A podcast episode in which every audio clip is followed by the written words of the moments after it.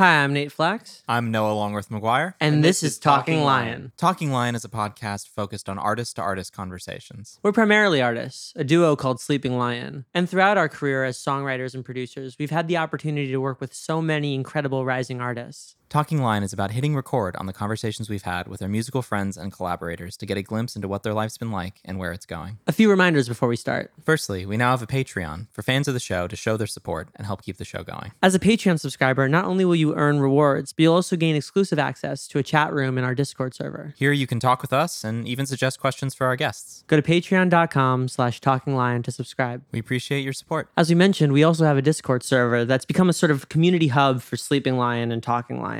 We're very active on there and very eager to talk to you about who you are on the show and how you feel about the new episodes, as well as just talking about life. So yeah, come through and you can talk with us. You can make some new friends, share your art, and share your memes. Go to sleepinglionmusic.com slash discord to join our server. We hope to see you there. Lastly, our face is on a shirt. We have shirts now for Talking Lion with our faces on them. If you want to wear us on your shirt, buy a shirt. It helps support the show and it shows your friends that you like Sleeping Lion and Talking Lion. You can find these shirts on our website, sleepinglionmusic.com slash store. Pro tip, Patreon supporters of the honorary lion tier or higher will get a free shirt. Now back to the show. We recorded this episode with our new friend Alexa Capelli. We first connected with Alexa through her manager slash brother, but this was the first time we got a chance to chat in person. We recorded this a few months after the release of her single, Say Something. Brimming with immense talent, an entrepreneurial spirit, and a crazy voice to match, Alexa Capelli is pushing the boundaries with every song she puts out. Between jokes and talks of philosophy, this is one of our favorite episodes. So, Without further ado, I'm Alexa Capelli, and this is Talking Lion.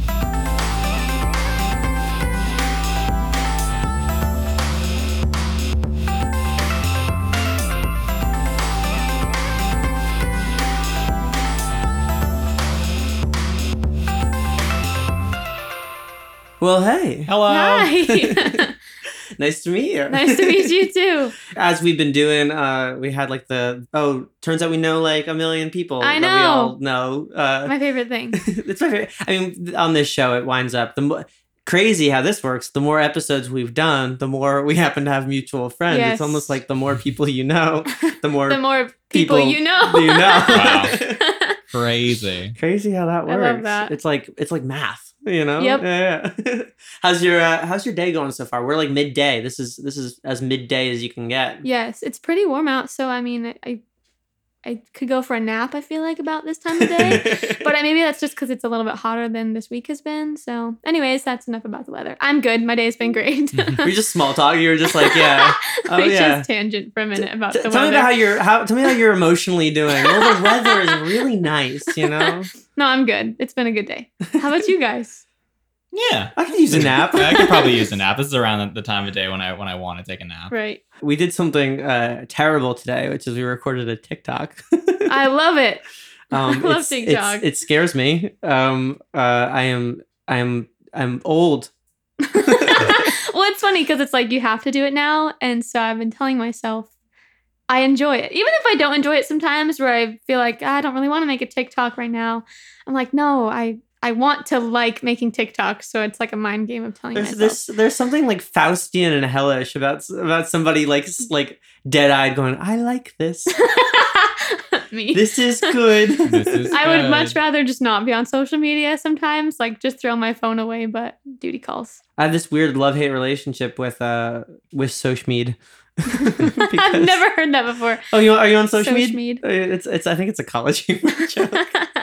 because I think yeah, on the one side, I I think there's the part of my brain that like just wants to like fuck off to a cabin and never talk to anybody Sure. like ever again. And there's part of me who does want to know everybody who has ever had a creative thought in their brain. like doesn't matter the medium. Mhm. So I think those two things are always warring. And one of them is just like, how did we devolve as a society into this weird kind of like put your life in a box and sell it? And then there's Mhm. other part of my brain that's just like, what if I put my life in a box and sold it? Right. Yeah. There's a lot of songs about that now, which is fun because it's like the juxtaposition of hearing a song about not being on my phone, but then I have to listen to the song on my phone. It's just funny how things like that happen. and it's getting now. promoted on TikTok. And yeah, exactly. Almost like we have layers and layers of irony to the point where we can't realize what's true anymore. yeah. my gosh. Um, But everything is designed to sell a starburst. That's what I uh, elaborate on that. I haven't heard berries that and cream. Oh my gosh. It's so funny because I don't think I was ever on the original berries and cream TikTok, but I was on like the peripheral berries and cream TikTok. So like I had like the jokes about berries and cream, but never actually saw the original TikTok or whatever it came from. I don't even know. I feel like we don't talk enough about ripple trends, like the Yes. uh, like the trends that that develop off of trends. Mm. And sometimes you don't know if you found the original trend or you found the the the trend on the trend of the trend. Yes. Which I think is a, is a specifically hellish problem. Yeah, whenever I do stumble upon the original video of whatever trend has been going on, I have to check the comments and be like, "Wow, this this is like a gem. I actually found something organically. It came on my for you page instead of like trying to find, you know, an original video or something." And well, and it's it's so hard to find stuff on TikTok because it's not meant to be like search. It's not meant to be like archived, even though it's all archived sitting on a server somewhere. Like you can't. It's really hard to search by like topics or categories or like you know even if you know the creator, every like popular creator on the app is creating every day. So if you they did something four months ago, you have to scroll to find that thing that they did mm-hmm. they did four months ago. Yeah, or unless it randomly pops up on your for you page because the algorithm is just whack. So then, like, sometimes you'll get videos from four months ago and it's like, this is not even relevant. And then I know some people whose like for you pages are a few months behind. Right. And so, like, they're talking about this trend, and I'm like, we're way past that. I'm so sorry. Well, I, I think scrolling on TikTok is almost like watching like live improv Mm. because Mhm, it's mhm. kind of like obviously when you're watching live improv, there's this sort of transience about it. Like it's not going to be recorded. Like Mhm. you're just you're watching whatever happens, and they don't know what's happening, and you don't know what's happening, and it's just sort of on the cuff. But yeah, you know, you you watch a video, and then you're like, yes, and you Mm. watch a video, yes, and and then Mhm. eventually, like you've constructed this 30 minute version of uh, entertainment for yourself. That's a blend of uh, current events, trends, good music. It's a Yeah. variety show at your at your fingertips that you're just improvising. 30 minutes. That's you know? impressive. I've I've gone for much longer than 30 minutes, but I thought you were about to be like 30 minutes, you degen. Like, no, the opposite. I I'll scroll for hours if no one stops me. Sometimes. Oh, I mean, yeah. I play video games, so I feel like at least I've already like given my addiction to something. Hmm. You know, like like I I- like I know the the argument could be made like okay, you know, you could be you could be addicted to video games and you could be addicted to TikTok, but I feel like I've kind of put myself in this place of like I will either play two hours between the you know between midnight and two a.m. of Mhm. Overwatch, or I'm gonna scroll on TikTok and Mm. um. And that's, you know, I'm just more disciplined than you fuckers. I'm Oh, just gosh. built different. I don't know what to tell you. I'm Yeah. built different. thing. Yeah, no, social media is weird. I feel like it's it's so funny for me. Some days I have this really good like protected mental state where I'm like, okay, I'm going on social media to you know, innocently look at people's posts or whatever, or comment or support people or post something myself. And then other times it's just out of a habit. I find myself on my phone on Instagram. How did I even get here? I don't even remember why I came on this app. It's just out of habit now. And a lot of times those are the moments where I start comparing or I start like overthinking about maybe I should be doing this. And it's just really interesting. I have to be intentional with the time that I spend on social media. Otherwise, my brain goes off the deep end sometimes. And that's just how it is now, I guess. I feel like at this point, watching the TikToks that our you know our friend group sends us is is in and of itself a full time job. Hmm, keeping up. Keeping up with all the content. Hmm. I don't know. There's just something about it for I you know kind of the reasons we're talking about. Like I have a hard time.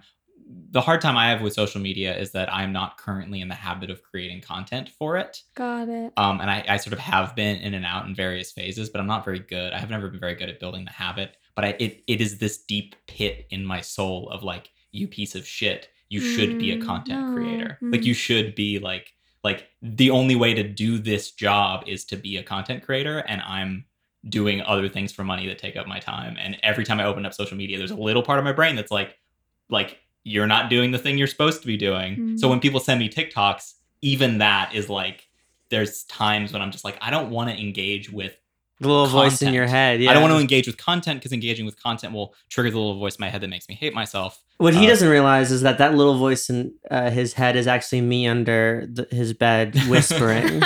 and all this time, it's been like the telltale heart. Like he doesn't know. oh my god. he doesn't know that that Yeah. re- really it's been it's been me the whole time. Yeah. Well, Yeah. that's that's just so funny because like I said before, it's like comparison. You know, like you Mhm. don't even you didn't even think about posting something or even have the desire to post something and then you go on social media and all of a sudden you're like I need to post something. Right. I need to post something because they're posting this and they're getting all these likes and comments.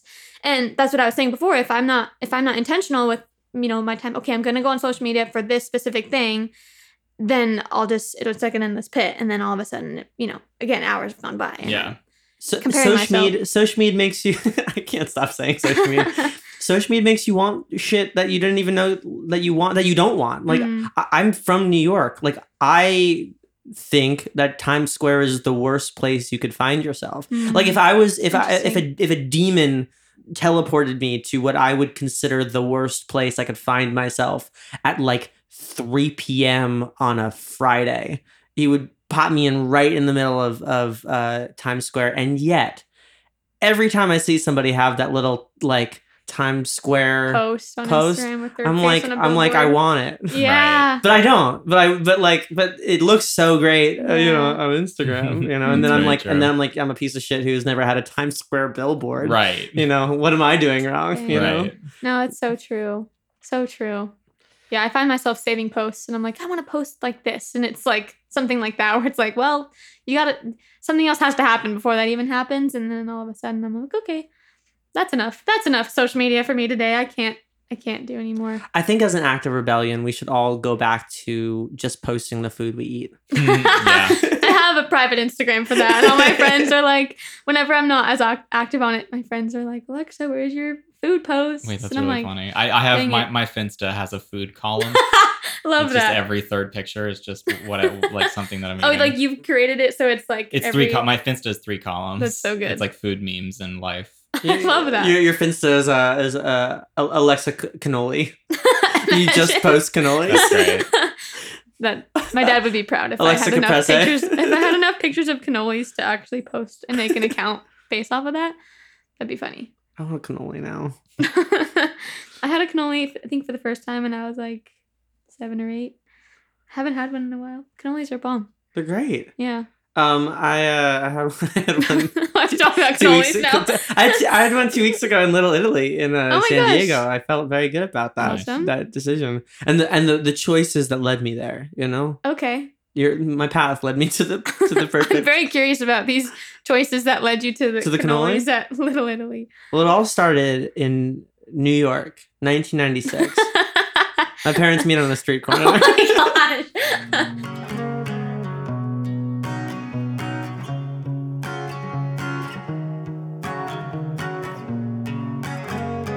Well, speaking of being born, how did your parents meet? No, uh, They actually, it's so funny because you think about like online dating right now and like, you know, the the culture of swiping right.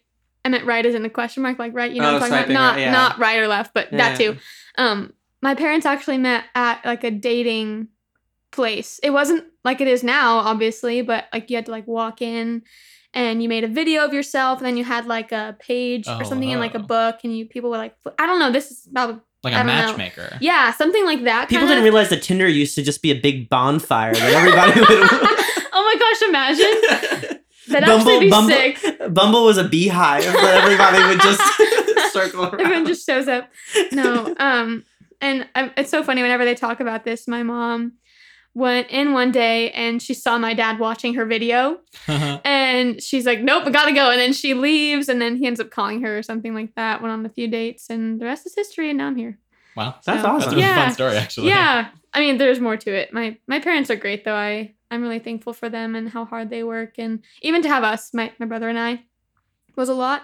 My mom wrote a whole book about like her journey with infertility and all that kind of Oh, stuff wow. too. And so yeah, I'm just really really proud of them, and I'm grateful for the way that I grew up too. Well, so. and we, we met you in a lot of ways through your brother as well, who's Mhm. in music and entertainment on the on the business side. Yeah. Um, and so it's uh it's really cool that they. I mean, I was asking the question as, as a joke, and I now am I'm just so happy that we got a real answer. That's beautiful. yeah. Um, but were you born? You were born out here.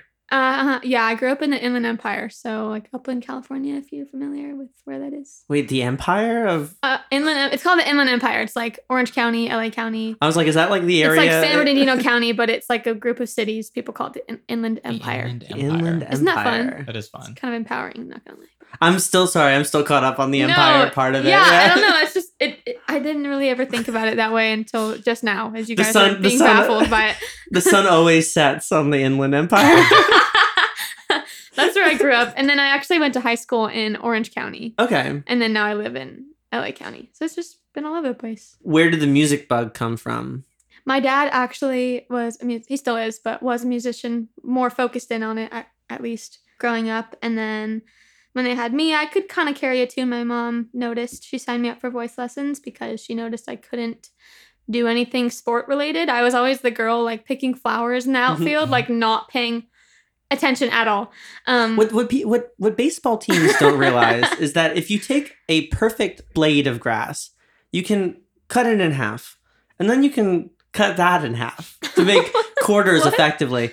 I, I just think that like you know we we were as kids Mhm. like you know on our baseball teams you know chastised for being in the outfield picking the grass. yes. But what they don't realize is that, that you can take a blade and cut it in half and cut it into corners and then cut those into eighths and that And they're, then- that it's so it's and that, so that, nice. that is actually a better sport than baseball.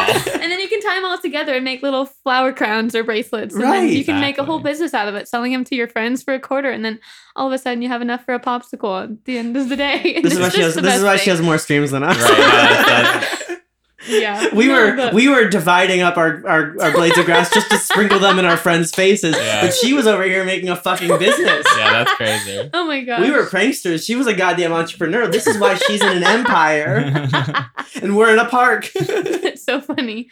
Um, yeah, my friends would, and I would always do that. I mean, even growing up, like on the playground during recess, we'd always like, you know, those like f- like those typical flowers you see, like you know, like those playground grass flowers. the flowers. honeysuckles. I don't know what they're called, but if you saw one, you you would know what it looked like. You would know what it They is. have a little. The, the, fuck. They look like you know in Horton Hears Who on um Seussical the musical, not whatever the movie is. Um, and they have like the the puff. Dandelions? Dandelions? No, not those. Those two. We made we made a lot of things. The other ones are We're- We're very crafty. Maybe that's what it is. Okay, yeah. I'll have to Google it later and make Yeah. sure. So then So I then. I started voice lessons when I was seven. So my mom signed me up. The worship leader at the church that I grew up at was giving voice lessons. They had like a really good arts program at the church. And so I signed up for that, started falling in love with it. I was pretty shy as a kid. My family would argue differently with them. I was kind of feisty and like sassy and everything, but then with other people, I was just kind of quiet and shy. So then um that really helped me kind of get out of my shell. I did musical theater for a little bit. Oh, a And- recovering theater kid like Mhm, us. exactly. Yeah. what and uh, what shows were you in? Oh my gosh, my first show was Seussical the Musical. Now that I think about it, no, it wasn't. It was Joseph and the Amazing Technicolor Ooh, Dreamcoat. Whoa. I was that's a- really good one, too. I was an ensemble member, so I did that one, and then I did Beauty and the Beast. My brother also did musical theater for a little bit. He was LeFou Oh, in Beauty and the. Beast. He was like Nice. Gaston sidekick, and then I did Willy Wonka. I was in I Willy was Wonka. I was Veruca. That one was fun. I was Grandpa Joe. Oh my gosh, yes, Got I your love little that. dance. That's awesome. That's really When did you guys, or when did you start? Both of you, both of you, musical theater. Yeah. Okay, cool. Sick. Yeah. How long did you guys do that for? I did it off like starting in middle school. Okay, first, same. the first thing I did was I was the rabbi and Fiddler on the Roof in the seventh grade. Okay. Um, and then just did every every play for every year that followed. I, I did Sweeney Todd in tenth grade, uh, and the other one we did. We had the other musicals we did were like really obscure. We did a musical called The Boyfriend that was like from the fifties about the twenties. Um, and then we did a music. A, a, a northern English musical called Blood Brothers about two brothers who were like separated at birth. Like we did we did weird musicals because our our musical teacher just like well it was one what, what we could get the rights to and two Right. our musical teacher was just like into weird stuff but we did sweeney todd and we did It's great. we did fiddler and i'm trying to think what the other mainstream one we did oh we did grease that was eugene Oh, okay, in grease cool. that was fun I love Grease. That was one of my favorite movies growing up. My brother and I would always watch it, like on long road trips. We'd have Mhm. like the the car TVs in the back, like of the front seats. We'd always watch Grease and what what was the other one? I don't know. Continue. So my mom, my mom's actually a theater teacher. Oh my gosh, So- sick. Okay. At the uh, at the camp I went to, she like was the drama um, counselor, Mhm. and then in the high in, in my high school and, and middle school, she was also like um helped out with the drama club as well. And at our temple, she also did theater there. So she was like all over the place. Um, and so yeah, at, like at camp, I was in Willy Wonka as Mm. as Grandpa Joe.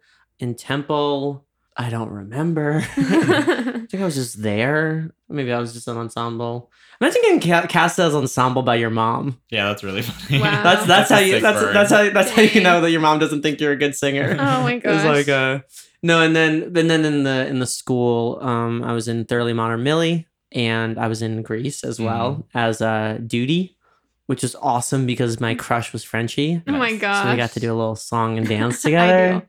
Do. My crush was Rizzo in Grease, and there was a scene at the dance where she got to push me up against a wall, which was very fun for little little eighth grade Noah. Oh my gosh. and then I was in um a chorus line um in school. Cool. So uh, nothing as cool as Sweeney, and and never never a lead, you know. Hmm. which is I think how I've been able to um not crave validation as much as my other theater counterparts. Mm. Um, that's my edge. I only crave it uh, as much as a side character can crave it. oh gosh. Dang. Yeah, I got, I got I got the lead in every show starting in in eighth grade, pretty much. So you've never been happy since. I've never been happy since. It was literally it was literally my peak. And Oh my- and now oh my the added layer is that one that was like my my pretty much my one successful TikTok was that joke. The Put a finger down if you're A recovering theater kid who never got over that one time in the 10th grade when you got the lead role, you were the center of attention. But now everything you do is just a constant fucking struggle for validation. What was a TikTok you guys made today? Oh, we were just doing like a car leak of of. We wrote a spooky song called Casper about Uh-huh. friendly ghosting. Heck yeah. So we did like just a, a a car leak that is totally like our label would hate it. right. Oh. We don't have a label. one of those. Um, Got it. I so badly want to do a car leak video, and it's just like this song, like this song has everything. It's about loss, it's about love, it's about religion, it's about people and then it's just like like i just and i can't wait to show you guys and then it goes like ah look at all the lonely people uh-huh. just want to leak eleanor rigby we should leak eleanor rigby that's be our next video That's so- imagine the comments being like wow i can't i can't believe you guys wrote this people would actually buy it yeah, you know what i mean like gen z now is just like yeah. oh my, oh my gosh just like rediscovering songs that have yeah, it's just funny. They're like, who's Eleanor Rigby? I don't know. Google it. Google it. so Yeah. good. What was it? Oh, the original question was music. How did I get yeah. into So music? okay. Yeah. So you were yes, yes. musical. You were So I did musical theater, and then and then I went to the arts high school that I fell in love with songwriting at, and it was really fun. It was a big commitment because the school was an hour from my parents' house, Mm. so like we commuted every day. Uh, I was in like a fun, funky little carpool that was nice because my parents didn't have to drive me every day, which was good for them. But yeah, and then my senior year, I was on The Voice, and that was really fun. Um, and then I started releasing music the following year. So it's been a journey, but it's always kind of been there, just kind of happened, you know? I uh sure my research is shit today. I didn't know you were on the voice. Yeah. well, that's uh so is that how you, did you meet Jackie on that? Yes, uh, we were roommates on the show. They Oh, were wow. roommates. Yes. They were roommates. they were roommates. Yeah, they That's had so like doubled funny. this up with people on the show. Oh my god. Yeah, How was your experience on on that? It was show? really fun. I definitely learned a lot more about myself than I did about singing or like music or the industry, you know? It's not about the competition, it's about the friends you make along the way. yeah, You it- know? honestly, the people were the best part. I mean, everything else was great too, but I mean, the lasting impact was getting to stay connected with people that also went through that with you. And even now, like, there's friends that I have that are on current seasons, and it's just it's just cool to be able to be a part of a, a giant family, even if you weren't on the same season as someone, or like even if you didn't make it as far. It's, it's just really cool to have like that similar experience with people. That's really lovely though. Yeah. It was Um, it was fun. I mean, I was still in high school. It's interesting looking back. If I could do things differently, I might I might now change some stuff or like change songs that I did or my wardrobe or whatever just because the kind of sound that I had in my senior year of high school wasn't as developed as it is now and that's just because of time and just experience and getting to work with new people. I had never worked with a producer. I had never like co-written before and I had never done all that stuff even though well I co-written in high school. But it was more for projects and it wasn't like for me as much as I would have liked it to be. But yeah, I learned a lot from the show. What kind of songs were you doing on the show? Again, I Um, should have caught it on my research and I No, didn't. I'm you're sorry. good. Yeah. It's so funny because I don't talk about it as much anymore. But I did a song called "The Music in Me" for my I got the music in me. That no? No. no, it's by the Kiki Dee band. How does it go? Feel funky, feel good. Gonna tell you. It's by the Kiki Dee band. It's kind of older. My parents were like, "This would be a great song for you." I had sung it for a showcase at the high school that I went to, and I had already known it. And um, that's kind of like I was in the classic rock ish type of genre. And part of me was like, "Oh, I really like this kind of music because it's good music."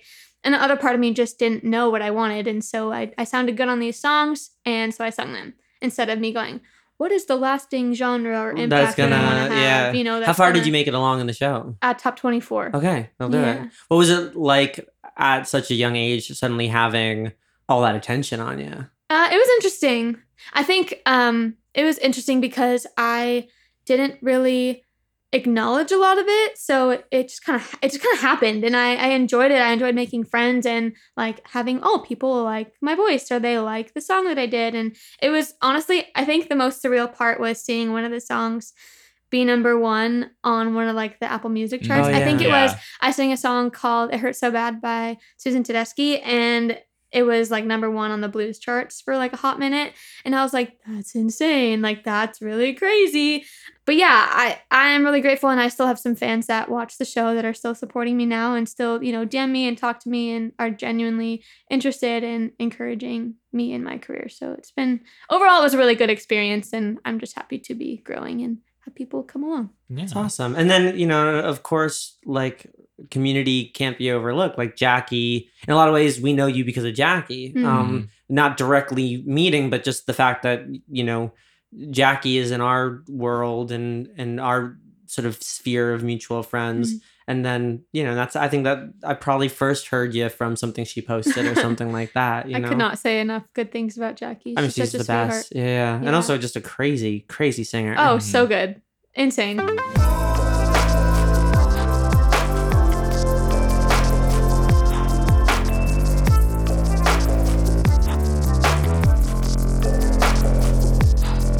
Stopping the podcast to shout out one of our sponsors, The Truffleist. Noah, you like to cook. I do like to cook. You're actually very good at cooking. I'd say I'm decent. But I think that the thing about cooking that you have taught me is that flavor is everything. Truly. You got to bring in little flavors that you wouldn't expect. And one of my favorite flavors is the taste of truffles. A great flavor. But we are so lucky to have the Truffleist as a sponsor for Talking Lion. Founded by Jimmy Coons and based in Long Island City, Queens, the Truffleist creates artfully handcrafted truffle products of the highest quality and flavor. While their truffles are imported from the countrysides of Italy, France, and Spain, they proudly source many of their base ingredients locally from small farms and artisanal producers. They offer a variety of truffle products, from truffle oil and truffle butter to truffle salami and honey to even truffle hot sauce. I love truffle hot sauce. They've also recently launched cheesesteaks by the Truffleist, so keep an eye out for pop ups in your area. So bring the taste of truffle into your life. You can use the code LionPod15 for 15% off your order through October 31st. Now back to the show.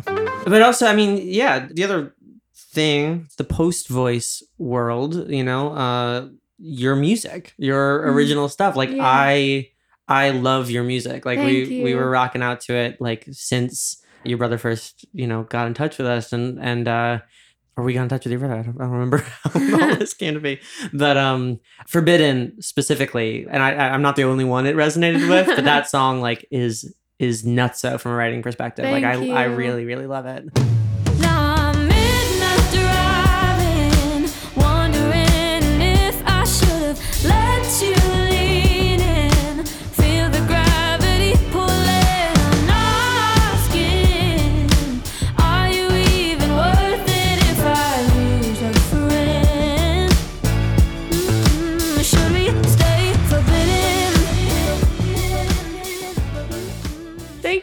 Much. Oh my gosh, that was like the first song that got some traction. Thankfully, again to TikTok. I know we talked about TikTok so many times. Tonk, yeah. Yeah, but So um.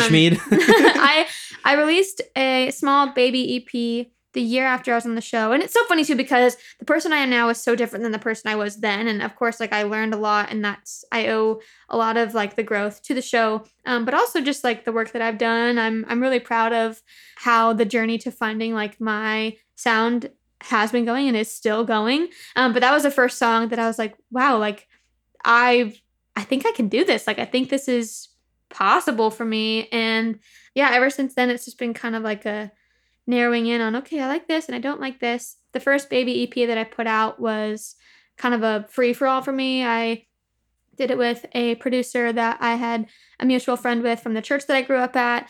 Um, and he reached out and wanted to work together. And we just clicked and we wrote some songs, and I loved all of them. And it was just really cool to be able to like dabble in each, like each song had its own thing and its own kind of inspiration from different people and, and genres and things like that. And so it's been cool to kind of narrow in.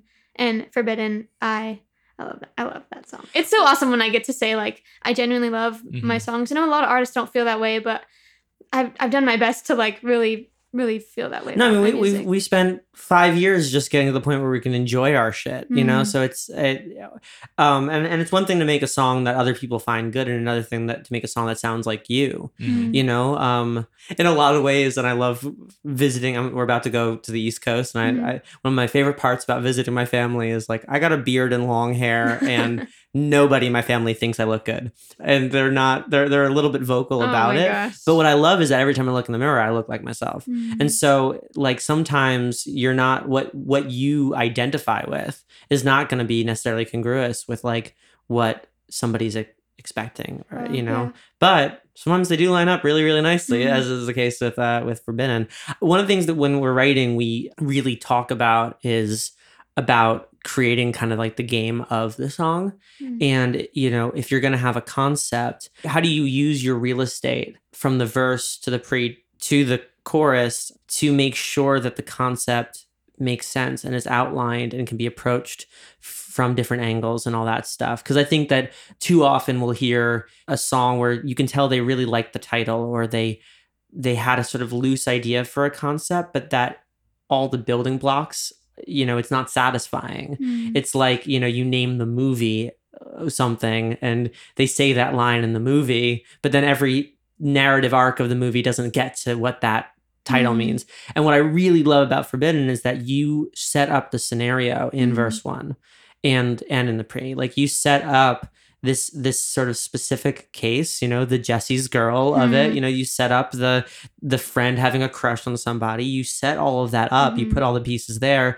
so that when you get to the chorus it's not just that you're singing the word forbidden we understand what is forbidden why it's forbidden the Mm. stakes of it you even say it in the chorus that like you would you know lose a lose a friend It- are you worth losing a friend like Mhm. and having all of those things are, are it's just so satisfying and for anybody who writes and is listening like if you have a great concept you have a responsibility to Mm. your verse Mhm. yeah maybe maybe make your chorus great sure but you know if your if your concept is strong your chorus could be one fucking word Mm. that you just sing really really loud if you've established the context that like especially if your verses especially if your true. concept's good your verses matter Yeah. um and I, I just wanted to commend you for for that it's just really great Thank fucking you. writing yeah Thank you. I really, I really pulled inspiration from Maggie Rogers Mhm.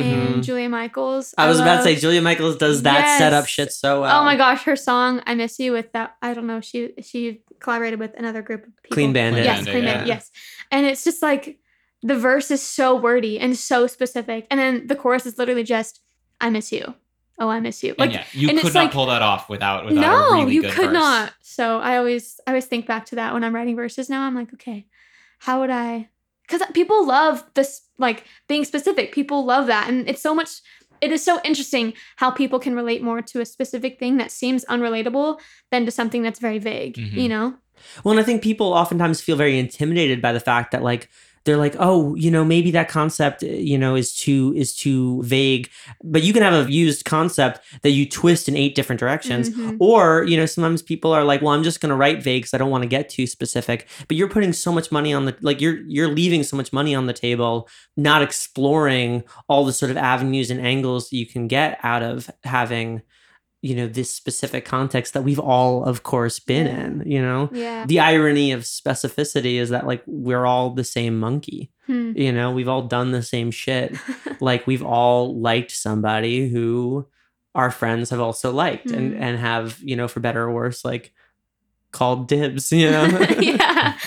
Yeah, with Um, Forbidden, that was kind of that was kind of the case. yeah Yeah. No. and, and, and it's what's funny too is that it's a, it's a concept that like you know you think like guys do that a lot but of course like everybody does it you Mhm. know like it's not it's it's not about objectifying it's not about ownership it's about feelings and not Mhm. hurting people's feelings you know the bro code the whatever you know i've experienced it in my high school friend Mhm. group you know Mhm. and uh, i've been on either side of it you know it's universal and yet you can create the specific stakes Mm. you know we're not looking at our tv shows like oh those stakes are too specific Hmm, mhm. they i mean tv shows of course have the real estate for it but they create a scenario in which you care so that there's a payoff emotionally one of my favorite things that have, has come out in the last like you know couple of years is the haunting of hill house have i been in a haunted uh, house with my five other siblings no but it's about grief, and we've all experienced grief. it's about grief and family It's family trauma feel. yeah Mhm. Yeah. I mean, even with like referencing that again, that song by Julie Michaels, like I've I never I never broke up with someone who was in Cabo hanging with their mm-hmm, brother. yeah. Wishing that I was their bottle. No, so you know what I mean? Like I've never been in that situation, but I know how that feels. And like that's what makes me love the song and and relate to the song, even though I've I actually don't relate to the song at all. Which is well, so I- I think that that's so often like when we're writing stuff, we forget that like the job of entertainment is to create stakes that people don't know. Mhm. We introduce them yeah. to our So stakes. good. Like we bring them into our world. We don't need to appeal to to them by writing June Moon Spoon shit that is vague enough to like imprint yourself onto. I loved what you said about like leaving money on the table by not being by not being specific because I think that's the the beauty of being a creative at all is it's a journey and I mean at one point maybe I wasn't willing to take some of that and run with it. I probably was a little bit more vague when I was beginning to songwrite, but now it's like understanding what I resonate with and understanding like no it's it's actually okay to be vulnerable like you're allowed to do that and mm-hmm. if someone doesn't relate then they don't relate and that's okay. I think a lot of it for me growing up I I don't know if it's I mean I think I think all of us can relate to this but especially as a woman too like the idea of people pleasing I don't want to be too much of this I don't want to be too much of that or I don't want to share too much I want to be mysterious or I want to be this and it's like actually I'm just going to be myself and I'm not going to worry about it because someone at least one person could relate to this in a certain way but if not then I do and that has to be enough a lot of the time because otherwise I won't I won't write you know what I mean Completely, completely. And and when when I say like leaving money on the table, I don't even necessarily mean real money. Like I I think that and I mean sometimes it is real money because uh, if you're writing a generic if you're writing a generic song versus a specific song, you could potentially just not have it be a good song because Mhm. is so generic. So you are leaving money on the table in that sense. But I also mean leaving money on the table emotionally like Mm. you're leaving you're if you want the pot if you want the money on the table what that means isn't being rich. It doesn't mean being famous. It means mm-hmm. having money on your terms. It means being famous on your terms. It means getting the success not just for the sake of having it Right. but but in the way you want it. So that mm-hmm. you're not successful for the being the alexa that fans of the voice wanted or Right. Or men wanted or you think somebody else wants but getting success as Mm. you and and that's the money i'm talking about that you're leaving on the table is by not being authentic to yourself Right. because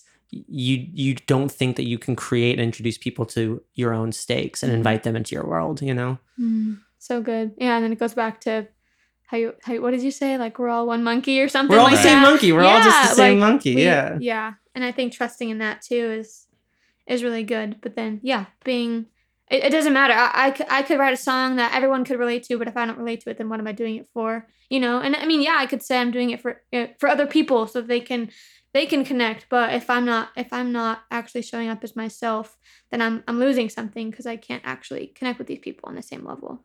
and i think that we forget that we're we're also classics like i Mhm. think that we forget that like the the rules of of classics also apply like do we relate to hallelujah You know? Mm, Like of of course we do. mm. But does it make any fucking sense when you're first when you were when you're first introduced to it? You know, David and the chords and like I'm not that really I'm not that religious or Mm. and then by the time you get to like baby I've been here before or you know all I've ever learned from love was how to shoot somebody who outdrew you then like then it was all worth it. You know, he Mhm. created the world that you step into. Does Eleanor Rigby like is that are those relatable lyrics that we've all experienced? I've never met eleanor rigby who puts her face in the jar by the door but uh i mean who is it for? But but we all felt it. We all feel these songs. And i think that we Mm. forget that they create the context I, I- I heard um where's my mind in the cafe this morning Mm. and i'm just like a song like where's my mind what's the, the i don't fucking know So relatable. and and yet we're screaming that song Which, what, I, what I love about yeah. all three of those examples too is that it's the thing we were just talking about where the verses are hyper specific, but then there's a chorus that's just that is something that you can latch onto. Like, where is my mind? Hallelujah! Look at all the Look at all people. the lonely people. I, you know, Yeah. And so that that's the thing that I'm like playing at is like they create the they create the world we live in. It's not the songwriter's responsibility to make that world palatable.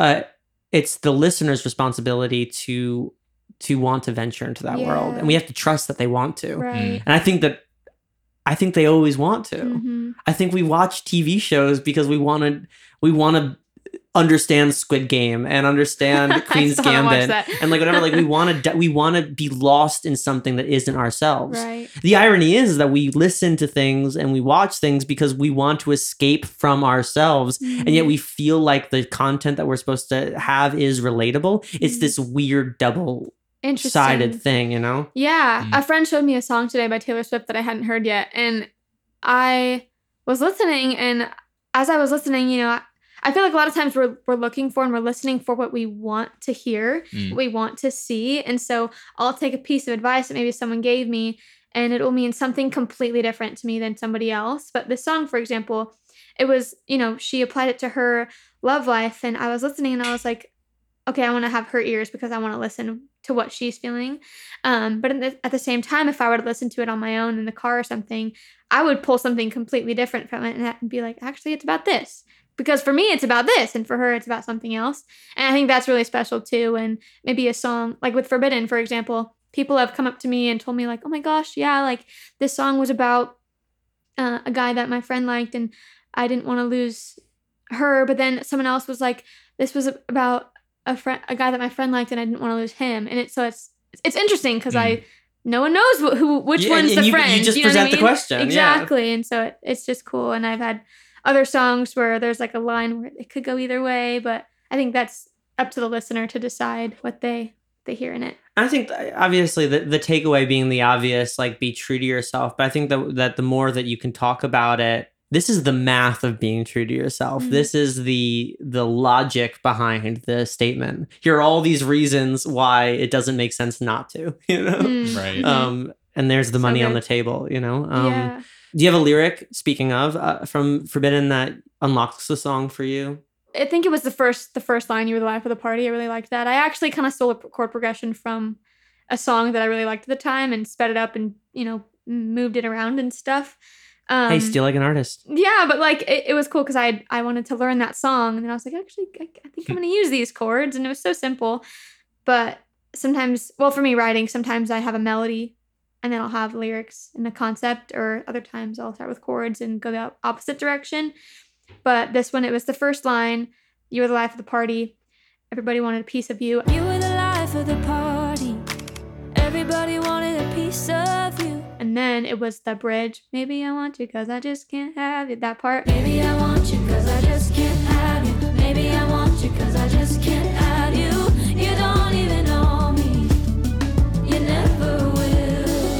because growing up, my mom always tell me there's a thrill involved when you want something that you can't have.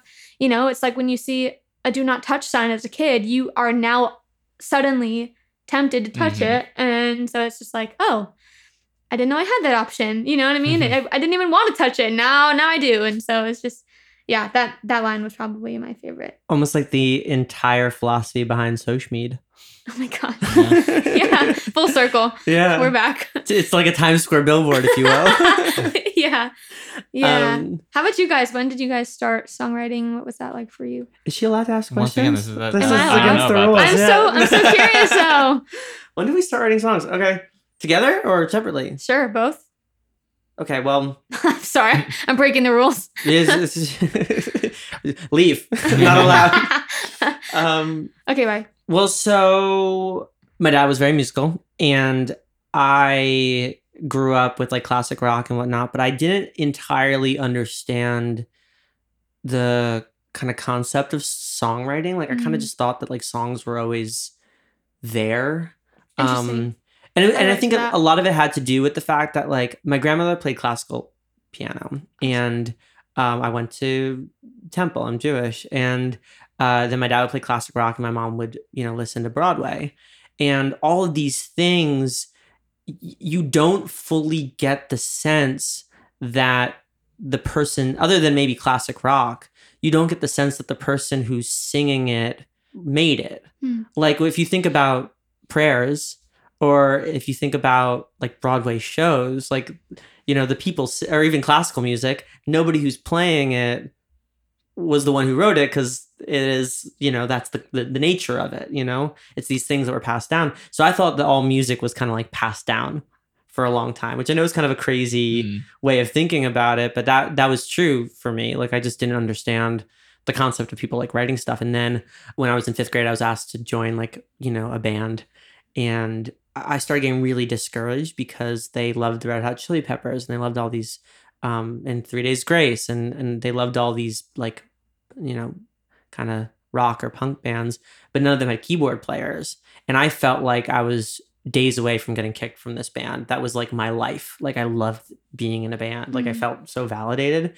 So i kind of realized like okay well if i can write the songs Hmm. there would be piano in it and i could be the keyboardist in this band and so i started Uh-huh. writing so i started writing songs Uh-huh. and I, I started writing songs like i would actually like i took sugar we're going down and then like counted the syllables and then replaced each word with the oh right syllables gosh. Yeah. um but then eventually just kind of like got into a flow of just like write like l- kind of learning how to write and my crush at the time wound up joining the band um she was a, she still is an amazing singer uh, so then I got that experience of writing s- songs for because I couldn't sing when I was younger, so writing songs for somebody who could sing, and that kind of started the writing journey. From there, I would just write folk songs and all that kind Love of that. stuff, you know. And I became a, a teenager and an adult in that process, you know. But um, and then we met at school, Mhm. um, and then when we started Sleeping Lion, uh, I was writing a lot of songs at the time about. I I was going through like my first major breakup, Mm. and Big ouchie. yeah, and, and my parents were getting divorced around the same Oh, time. double ouchie. And like, so I wrote a lot at the time about like how the sort of two were related as Mhm. far as like what about the ways that we think about relationships and growing up and all that stuff. So that wound up being like the the songwriting component to our first record that we did together. That's awesome. Thank you for sharing.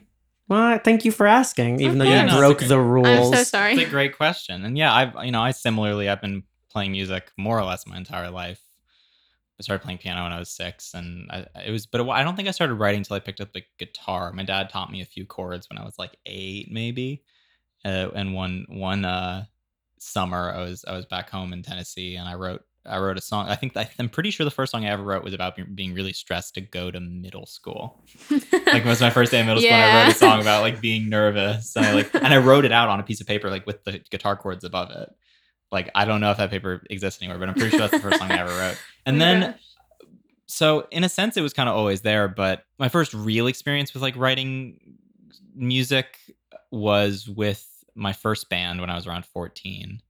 Uh, and w- the thing that I think back on, I think the thing I think is interesting about it is it was like we came up with this whole concept for a band and we came up with with a whole concept record uh, before we like even made any music. Like we were just three friends and we were hanging out one day and we're like, we should like like what if we told this story about pirates and and uh, and betrayal and forgiveness and we came up with this entire like like novella kind of story That's incredible. and then we wrote an album that told that story in like 13 songs and that was like the first thing I ever produced. It was like, you know, I downloaded Wow. GarageBand. I started like I got my first electric guitar and like started working on this music and and that was that was really the thing that gave me the bug to like do music. And I mm.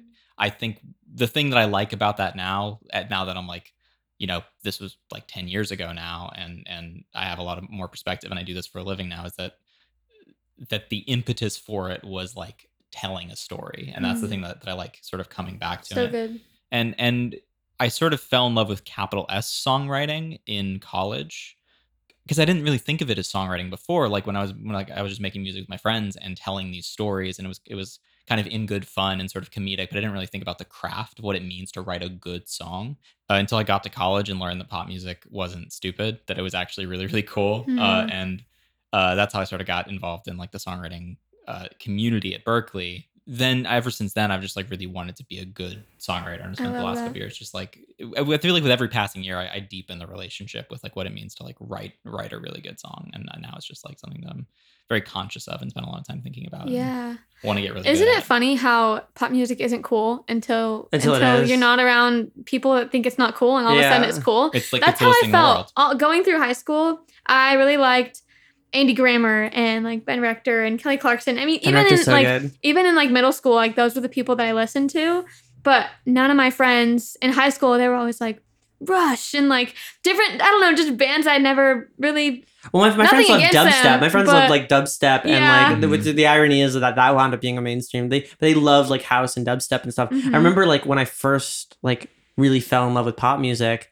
I like sat him down and explained like the complexity of "Closer" by the Chainsmokers, Oh my gosh! like how it's like a perfect fucking song. Mhm. That's so awesome. Yeah, I I grew up listening to my dad's classic rock as well, and then my mom really liked country. And it's so funny now because when I when I songwrite, I still have little innuendos like that with Forbidden. That people have come up to me like it's a great country pop song, and I'm like, yeah, it's a pop song. Yeah. but Right. but I mean, I can see it if maybe if the way that I sung it sounded Well, that there way. is a little all. bit of a country to it, but I think that it's like, uh, I mean, we don't adhere to any genre rules ever. Like, it's just part of the soup right. of it, you know. Good soup. I'm good soup. Sorry. I'm uh, I'm over here having like a, a little existential panic because no it's like, I got into songwriting to tell a story, and I'm still trying to tell that story, and I'm like, I got into songwriting so I could be included and not get kicked out of the room, and I'm still writing to be included and not get kicked out of the Oh room. my gosh. I'm like freaking. I'm like gonna cry.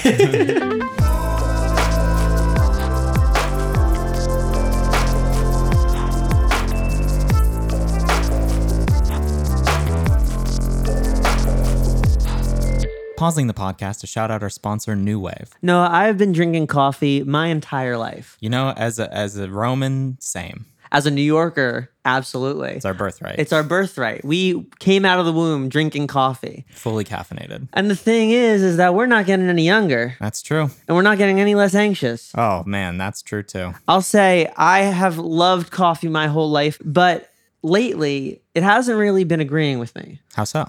Unfortunately, when I drink coffee now, I just start feeling very agitated, very anxious. I've been looking around for alternatives that don't make my heart just beat out of my chest while I'm in the middle of working.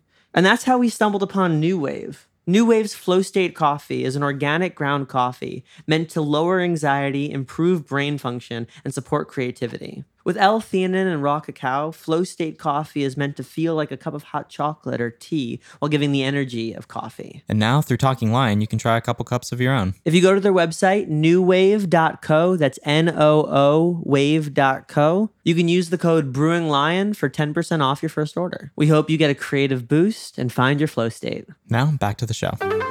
It's so interesting. Why did I start writing? The first song that I ever wrote. Now, now I gotta think about it. Maybe I'll have one too. right. Right. Um, Do you remember the, name of the first song, you ever wrote? Well, it was.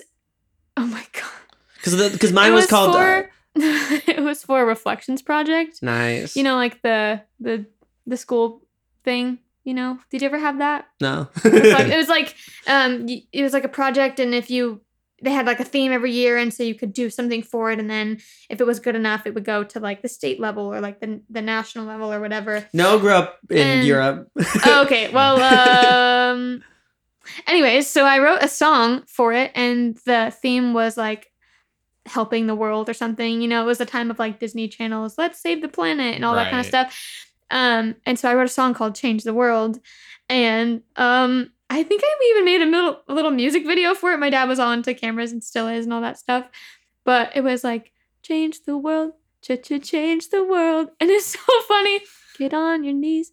It's time to plant some trees. It was Nice. I was in fifth grade. It Very was good. something like that. Um, but then the vocal teacher that I had growing up, she was like, "Oh, it was through my church," and so she was like, "Oh, write a song based on Psalm 100."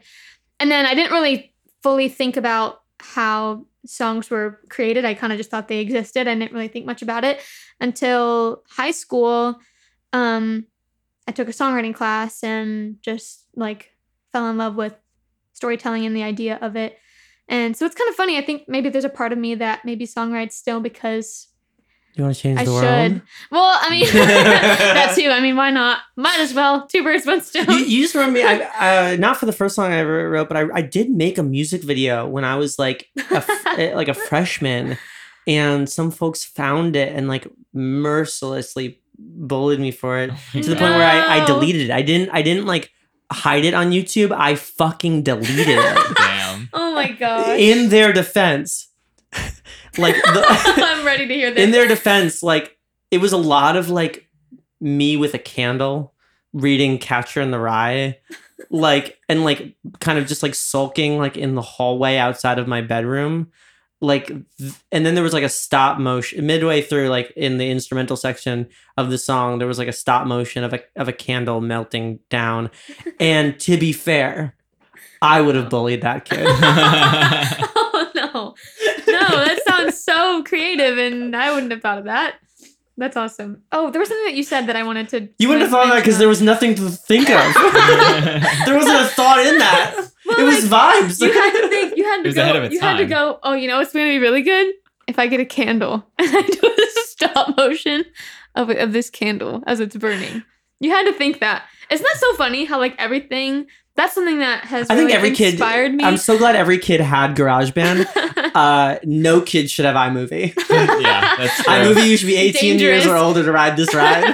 Oh my god. something that really has inspired me as a creative is the fact and the idea even that everything at one time was an idea like Hmm. someone had to invent this table and someone had to think about this mic stand thing and someone had to invent this chair and it's just kind of cool to think about how oh no the possibilities are endless like you could create anything and that has kind of like taken the cap off of my creative abilities because now I'm able to like think bigger and dream bigger and even as far as like goals like have bigger goals because I was listening to a podcast or something a while ago and maybe it was for like a church service or something um and the pastor or the guy just said um, it's your job to believe and it's God's job to provide the result so like I could believe for the biggest thing ever and I'm going to be content whether it happens or not but it's so cool because I don't have to worry about like I don't have to worry about what the result is. I can just dream big and like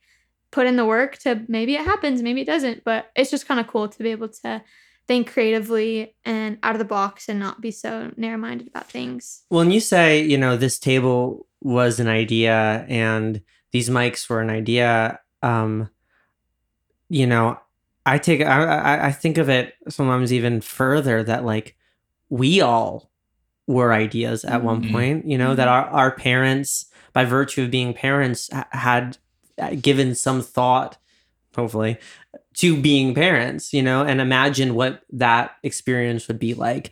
This podcast, I found I found a, a journal from uh, 2015 that said uh, hypothetical Sleeping Lion podcast, Mm. you know, and then like it had Jackie Foster on it Mhm. And it had that. you know it had uh, some of our friends on it and whatnot and and now we're here doing this podcast like so good. even the things that aren't tangible started at, as ideas and you know the, these outcomes that we have like the of the meeting people you know like they're all ideas and yeah i don't know i like that i like that a lot yeah yeah. uh, like I said, I'm not. I'm not. I I don't believe in much, but I do believe in like a lot of chaos, you know, and Mhm. about how we kind of make sense of variance, you know. yeah.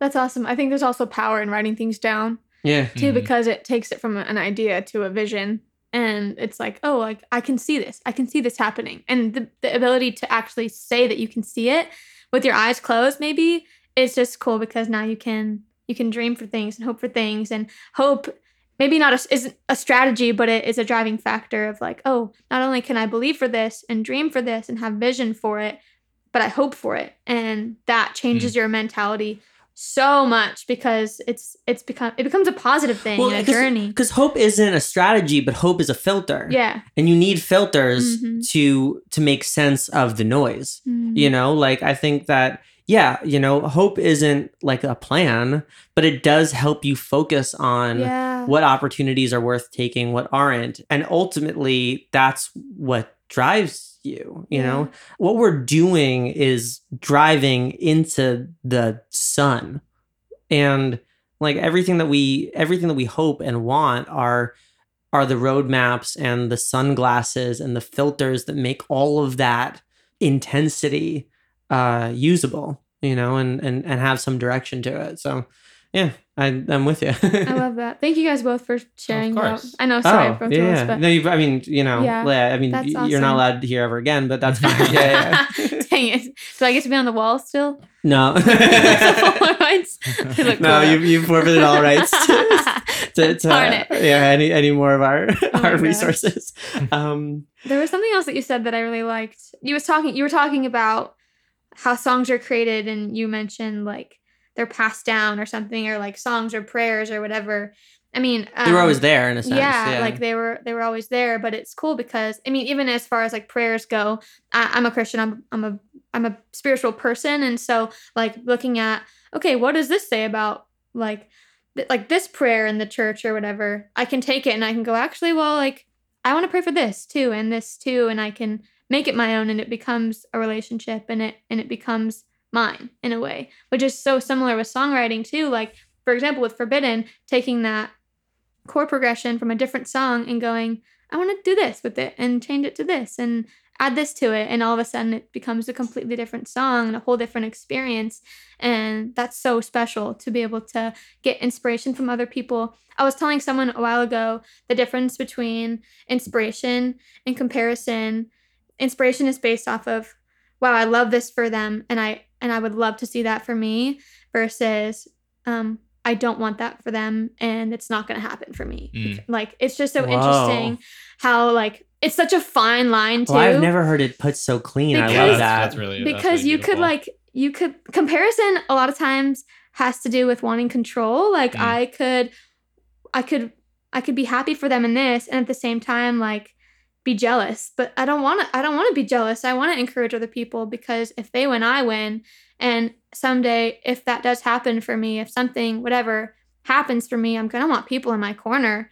You know what i mean? We shouldn't ever have to go through things alone and i i think there's something really special about making sure that that is a very clear boundary like no i am inspired by this person and that is positive versus like dang like if only if only i could have what they have or if Mm. only i could be where they're at so much worse for my mental health Yeah. I mean, it's just how you Yeah. stay in this. It's Yeah. like it's how you it's how you have the mental to stay in this.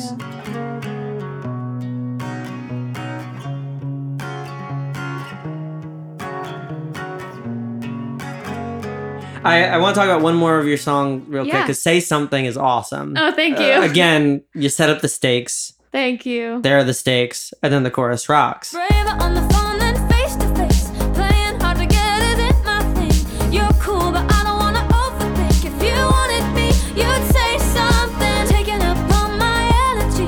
Wishing you would make a move on me. You're cool, but I don't wanna overthink. If you wanted me, you'd say something. Tell me about writing that song, and and if there's like a line that stands out to you in that song as well, um, because that's a jam and a bop. Thank you. Well, funny story. If anyone has ever gone to one of my shows, I always tell this story. Um, but a song that I'd released previously in January of this year, so 2021, it was about a guy that I had a big face crush on. I didn't really know much about him, but I thought he was cute. I thought I he was funny. face crush. I've never Yeah, heard that before. Um, yeah. And I, I had probably all of four conversations with the guy, but he was at a, a group thing with like some friends one night and he was like being kind of flirty and I couldn't tell if it was like directed at me or if it was just his personality again because I did not know him very well if at all. He was just a Um, nice face. Yeah, you know, and he was just he was just funny and and cute and so I I anyways, I went home because I didn't want to overthink about it, which I did anyways, and I like started writing a song. Um, and then posted it on my Instagram story, you know, because duh, he would get the hint somehow, right? Because I posted on my Instagram story. A lot of people do that. but I was like, okay, maybe he'll respond, maybe he won't. He ended up like DMing me. He was like, oh, you should finish this song. And I was like, there's no way he meant that in the way that I wanted him to mean that. So I just kind of brushed it off. And then, long story short, I finished it. I'm about to put it out. I have a release party over Zoom. And there's one person in the chat who has a fake name. And um, there's cameras off. And they use the name Michael Scarn from The Office Yeah. As a joke. And I was like, okay, like people don't want to have their information on the internet. That's fine. I get it. But they wanted to be a part of it. Sure. At the end of the Zoom, someone asked me about lyrics and how I came up with this song. And I was like, this is a safe space. So then I just kind of like spilled the beans a little bit. I didn't say his name, but if anyone had known him in the group, they would have known it was him. Um, and I called him a player and all these things. Um, and No. then I know I'm regretting it, but I put the song out. And then five minutes after the Zoom ended, I get a text from this man, and he's like, maybe he wasn't so much of a player as he just didn't know what was going on. No. Dash Michael Scarn. And I was like, you've got to be kidding me. No. And the thing that sucks is the end of the song goes, The truth is I'm spinning, but you'd never know. And now he knows, so I'm a liar. Oh and I just I always have to get that off my chest Wow. whenever I tell people. Anyway, so the very next day, I had a session with um, someone I hadn't written before. His name is Gavin. And we were both talking about like that similar situation we were going through. And we're both introverts. And so it's just funny because I think anyone should be able to make the first move, but a lot of time my fear of rejection takes over. And so there's that part of me, but then there's also the part of me that knows that I'm worth speaking up for. I'm worthy of that. And so like he should just he should just do it, you know? Um so then we started writing this song about like I don't want to overthink about whether or not you like me. You just tell me. Just tell me if you like me. I'm not going to tell you, but you you tell me. Right. So, yeah, and then I finished it with the guy who produced it. His name's Aaron. He's produced a lot of my stuff. And yeah, and the rest is history. That's That's very fun. that's wild. Also, what a what what a move. that takes some gall. Like I was I, I was trying to play him a little bit and I was like, well, what are you talking about? What?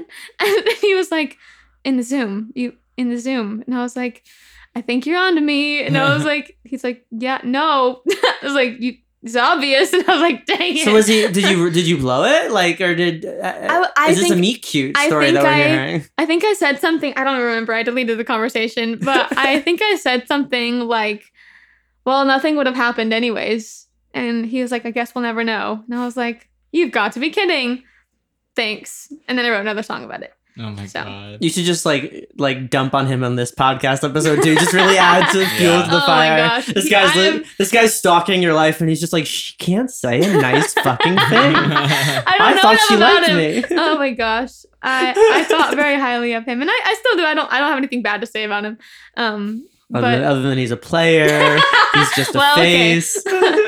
no um it's just it's just funny because i think a lot of times i will write songs from my imagination and I, it's some it's sometimes easier for me to write a song about someone i don't know than it is for me to write about someone i do know because my imagination can kind of like fill in the blanks of what i want to be true about them based off of what i don't even know about them at all and so like a lot of my most recent songs have been about that idea of like okay, I don't know you at all, but uh, here's what I think I know about you. And that's what that song was about, the one that I released in January. But then more recently, too, I've been writing about like the idea of I actually don't know what I want. Maybe I want this. Maybe I want this. Actually, just kidding. I don't want any of it. And I'm indecisive in general as a human. And when it comes to relationships, that comes out a lot. So, anyways, that's my spiel.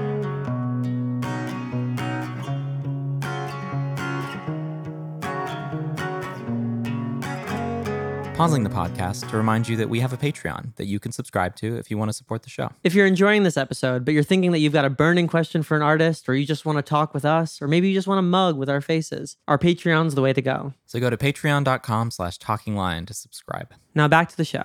Alexa, are you ready for the question round? the question round. Oh goodness.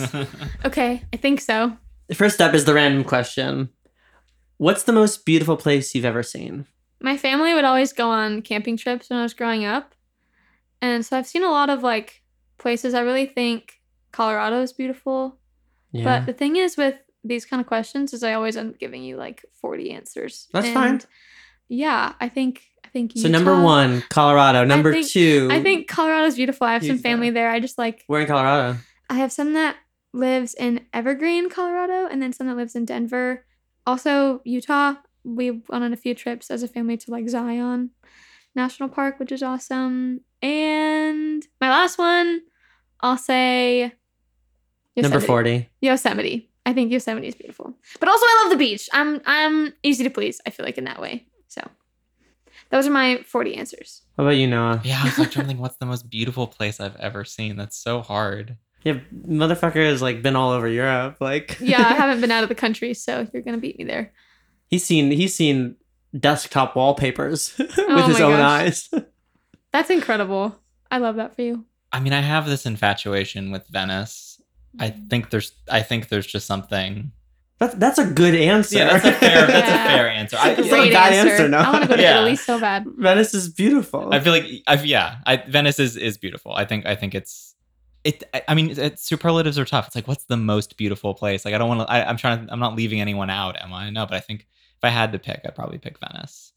yeah, Rome won't let you back. Yeah. no, Rome is ugly. that's fair. Rome is ugly and dirty. Oh no. um, it, mine popped into my head immediately, so I don't know what that says about any of this. But when I was 17, I went on a 21 day camping trip in Squamish, BC, Hmm. in Canada. So my tent was at the base of the Squamish Chief, and it was just this beautiful, like granite, like ledge. And uh, I went hiking one, you know, like pretty much up one of. I think there are three peaks, and I I hiked to the top of one of the peaks, and I slept at the top in a sleeping bag Oh my goodness. um, with just some like strangers I met around the campsite. And when I woke up, the view was was breathtaking. There's this lake near there that is like a shade of like turquoise I I'd never seen and haven't seen since. And like the sun was just sort of peeking through the clouds, Mm. and it was just it was just beautiful. I I think about it a lot. Um, it was just really, and I think I think the sort of blend of like the earned view is the reason why it sort of stood out for me of just like That's so true. having to kind of wake up into it. But Right. yeah, that's probably that's probably my spot. That's awesome. All right. I love that. Next All right, question. next question. Uh, what is your phone background? The, it's it's a it's a graphic of the fruits of the spirit: love, joy, peace, patience, kindness, goodness, faithfulness, gentleness, self control. I I don't know. I've never heard of the fruit of the spirit. It's That's- it's in the Bible. It's it's in Oh, okay. Galatians. Yeah, Yeah, yeah. yeah, It's just it's just um We only get half of it. We only get half the Bible. um yeah. They yeah. chopped off the ending for us for some reason. Yeah. uh, I just I just like it because regardless of I think even regardless of religion too, like I want to strive for those things. I want the things that I do in my life to to yield that kind of fruit. If it's Mhm. love, if it's joy, if it's patience, if it's self control, peace, those kind of things. Next question. Do you have a non-musical hobby? A non musical hobby. Oh gosh. Whenever people ask me like, what do you do in your free time? I'm like, uh, write songs. Right. um, I always want people to answer this kind of question for me because a lot of times I'm just going about my day and I don't really think about it. I like rollerblading, but That's I'm not. I'm not good at it, but I like it. That's the definition of a hobby. yeah. Sometimes I'll I don't know, I like cooking sometimes. I'm not much of a baker, but I'm I like I like cooking. I like making food for my friends and stuff like that. I'm vegan too, so that's always fun. I can be like, "Oh, you can try this." It new helps you can make it too. Like, Yeah. yeah. It's kind of hard. I live in a um a fifth wheel, a trailer that I renovated over Oh, wow. quarantine. That's cool. Um, so it's kind of hard to cook in my little tiny oven, but it's fun still when it when it happens that way. Very fun. All right. Probably the most important question you'll be asked on any podcast you'll ever be on, Okay. ever. I'm scared. All right. Would you Be a pirate?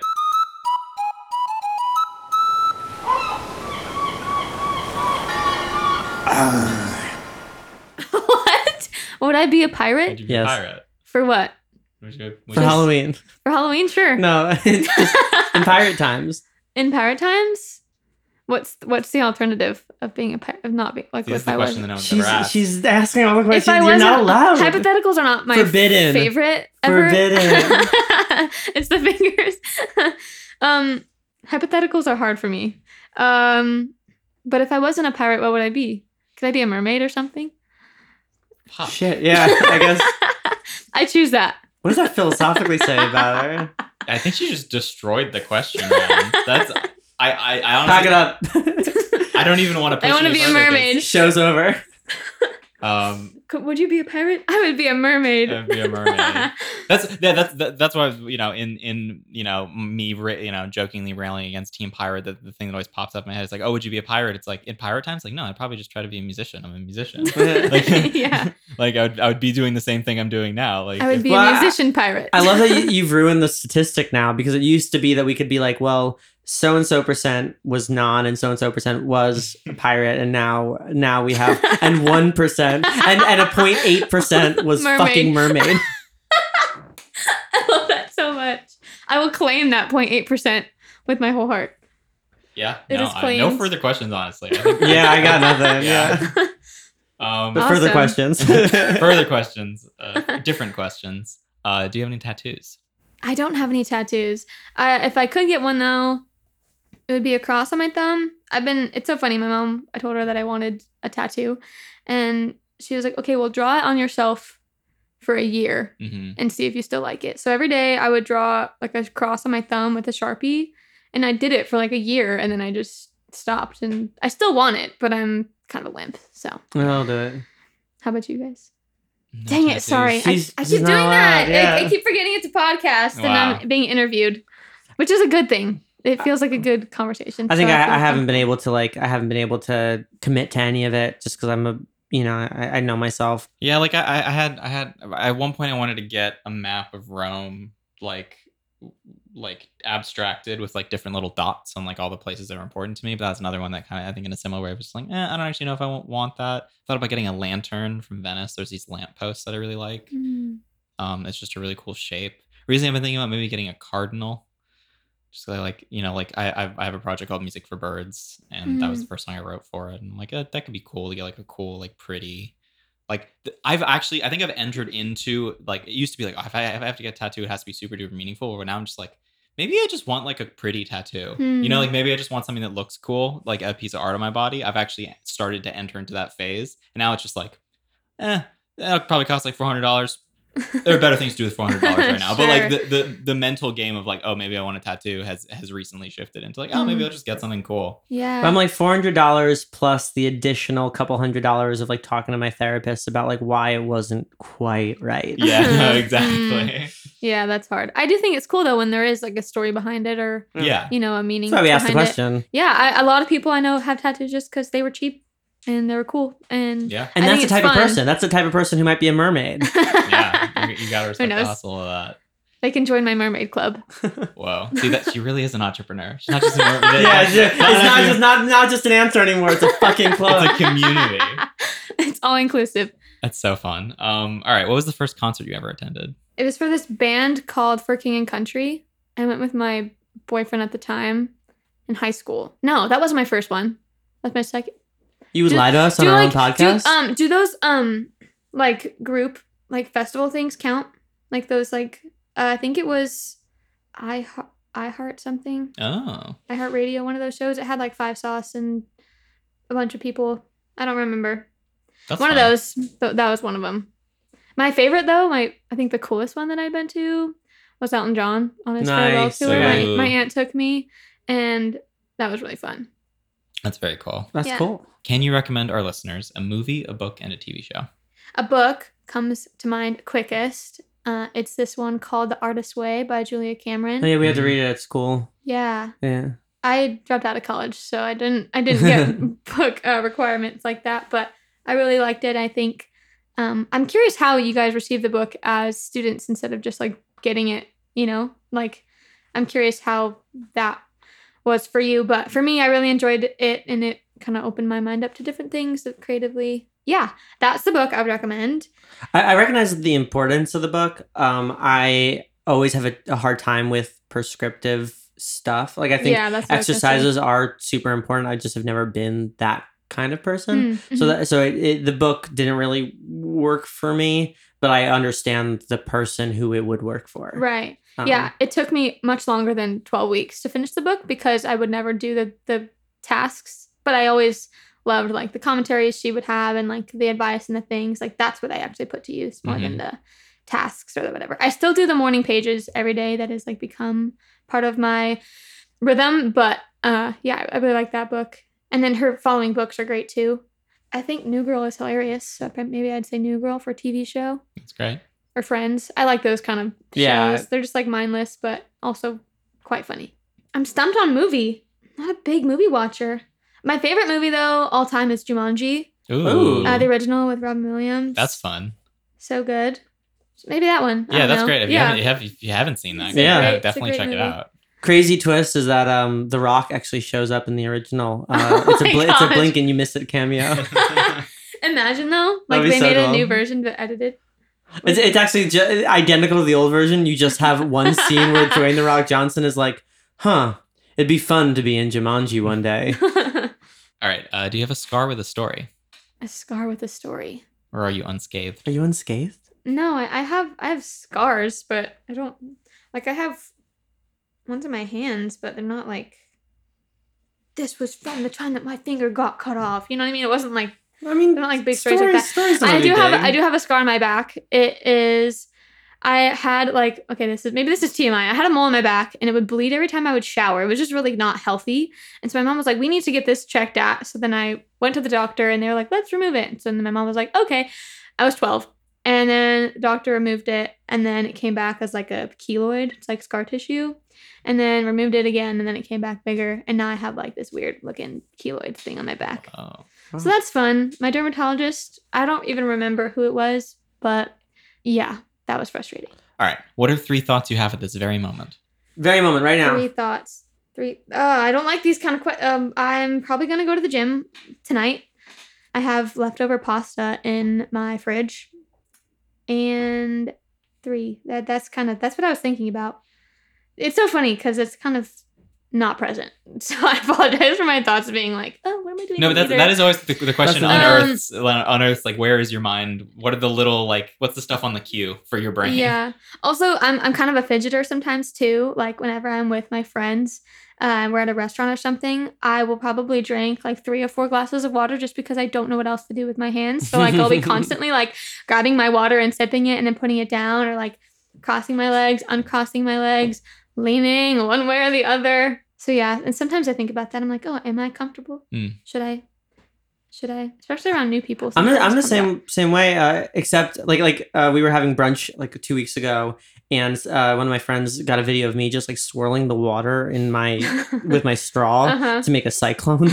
like that's super normal. I'm 25. Like that's super normal Yes. behavior. But um, the podcast has actually helped a lot with some of my fidgeting because I am the one who has to edit it. So if I'm Mm. moving around to the point where it makes like a lot of sound, I'm the one who has to deal with that ultimately. So it's kind of taught me to like focus on a point. Like Mhm. I, you know, I've been keeping eye contact with you, and like I'll, you know, I'll let my hands, uh, my entire body, you see it, it's crossed.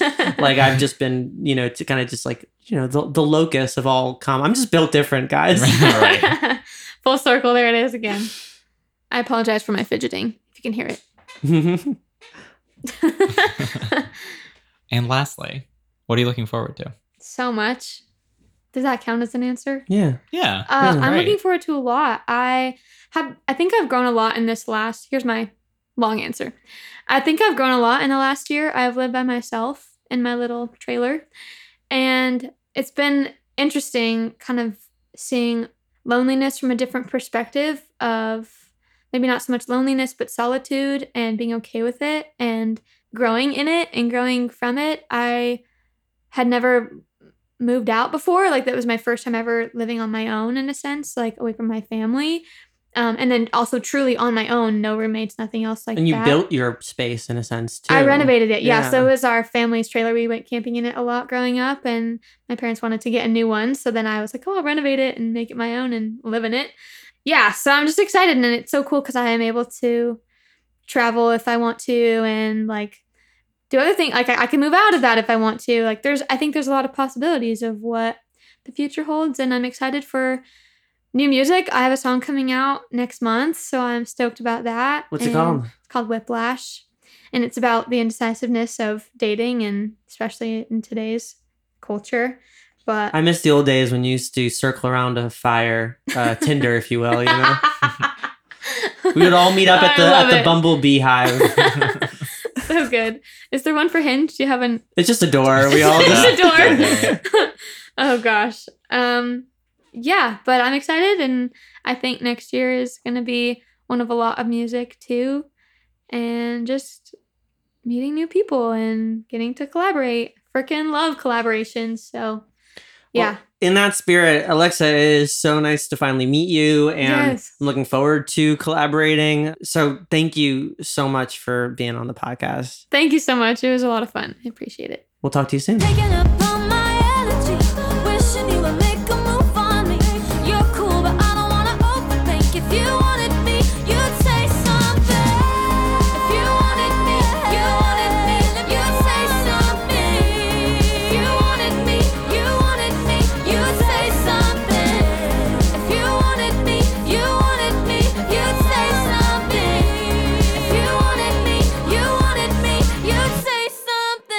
Thank you for listening to this episode of Talking Lion. We would like to thank New Wave, The Truffleist, and Isotope for their support of Talking Lion. If you'd like to show your support, ask our guests your questions, talk to us on Discord, and get a shout out at the end of each episode, subscribe to our Patreon over at patreon.com slash talking lion. Thank you for listening and see you next time.